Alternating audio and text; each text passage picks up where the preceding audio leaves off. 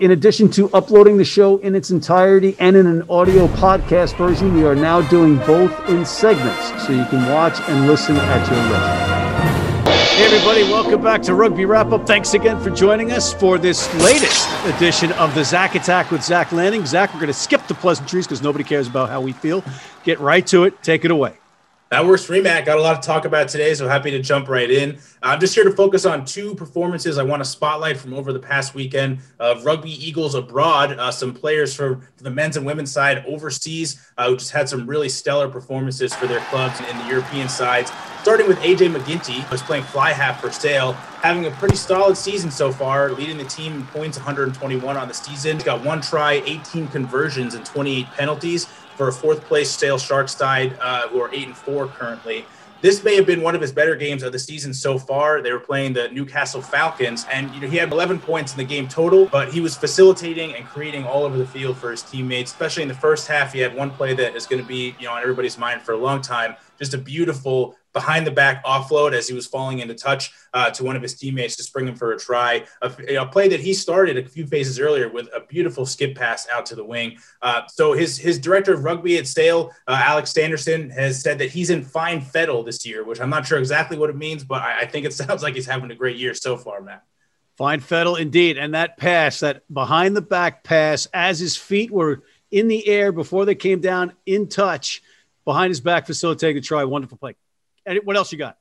Yeah, so another player uh, who deserves a, a, mention from the weekend is Gabby Cantorna, uh, playing center for the Exeter Chiefs women's, a newly formed side. Uh, this is their first season. They have a lot of internationals on their team, uh, but she's one of the standout players for them. Especially this week, she was named aptly so the Exeter Chiefs Women's Player of the Day for her performance in a 31 to 29 win against the Wasps ladies side. She had four conversions on the day, as well as the match winning penalty. But you may think that was it just to get her that, but it wasn't. She had a try saving tackle right at the end of the game where she dislodged the ball from a Wasps player uh, to save that lead and hold on to it in the final seconds um, and give them the win uh, in their first year. They're, they're really rounding into form. And she's joined by a few other really solid Eagles on that squad as well Kate Zackary, Rachel Johnson, uh, Joanna Kitlinski, and Jennine Duncan uh, a lot of American players on that squad, all forming a really you know solid core for, for an Exeter side that's that's doing their best to, to you know run the table in their first year uh, in that competition.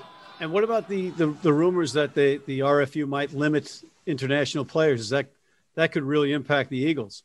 Right. It's been reported that, you know, these are just rumors so far. There's nothing that they've put uh, officially on the table, but the RFU is thinking about their England uh, women's players and they want to make sure that they're getting, you know, the best treatment. They don't want a flood of international players to come in. Uh, but there have been arguments on the other side that are really saying, you know, you want these England players to play against the best, you know, competition around the world. Uh, so it would be really unfortunate if they were to cap this number. There really isn't a league that has the same level of talent, uh, you know, and resources anywhere else. So, you know, they're, they're really, uh, it would really hamper some of the you know the women in America coming up for you know they want to be able to get the same opportunity that Gabby Cantorna and Kate Zackary and the others have at this moment.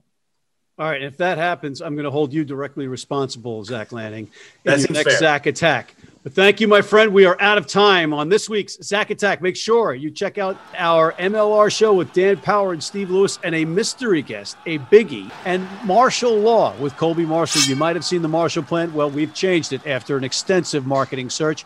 And please join our American Red Cross Rugby Wrap Up Blood Donor Team. I know Dan and Steve are going to be signing up because they too want to save three lives. On behalf of all these folks, Matt McCarthy for Rugby Wrap Up.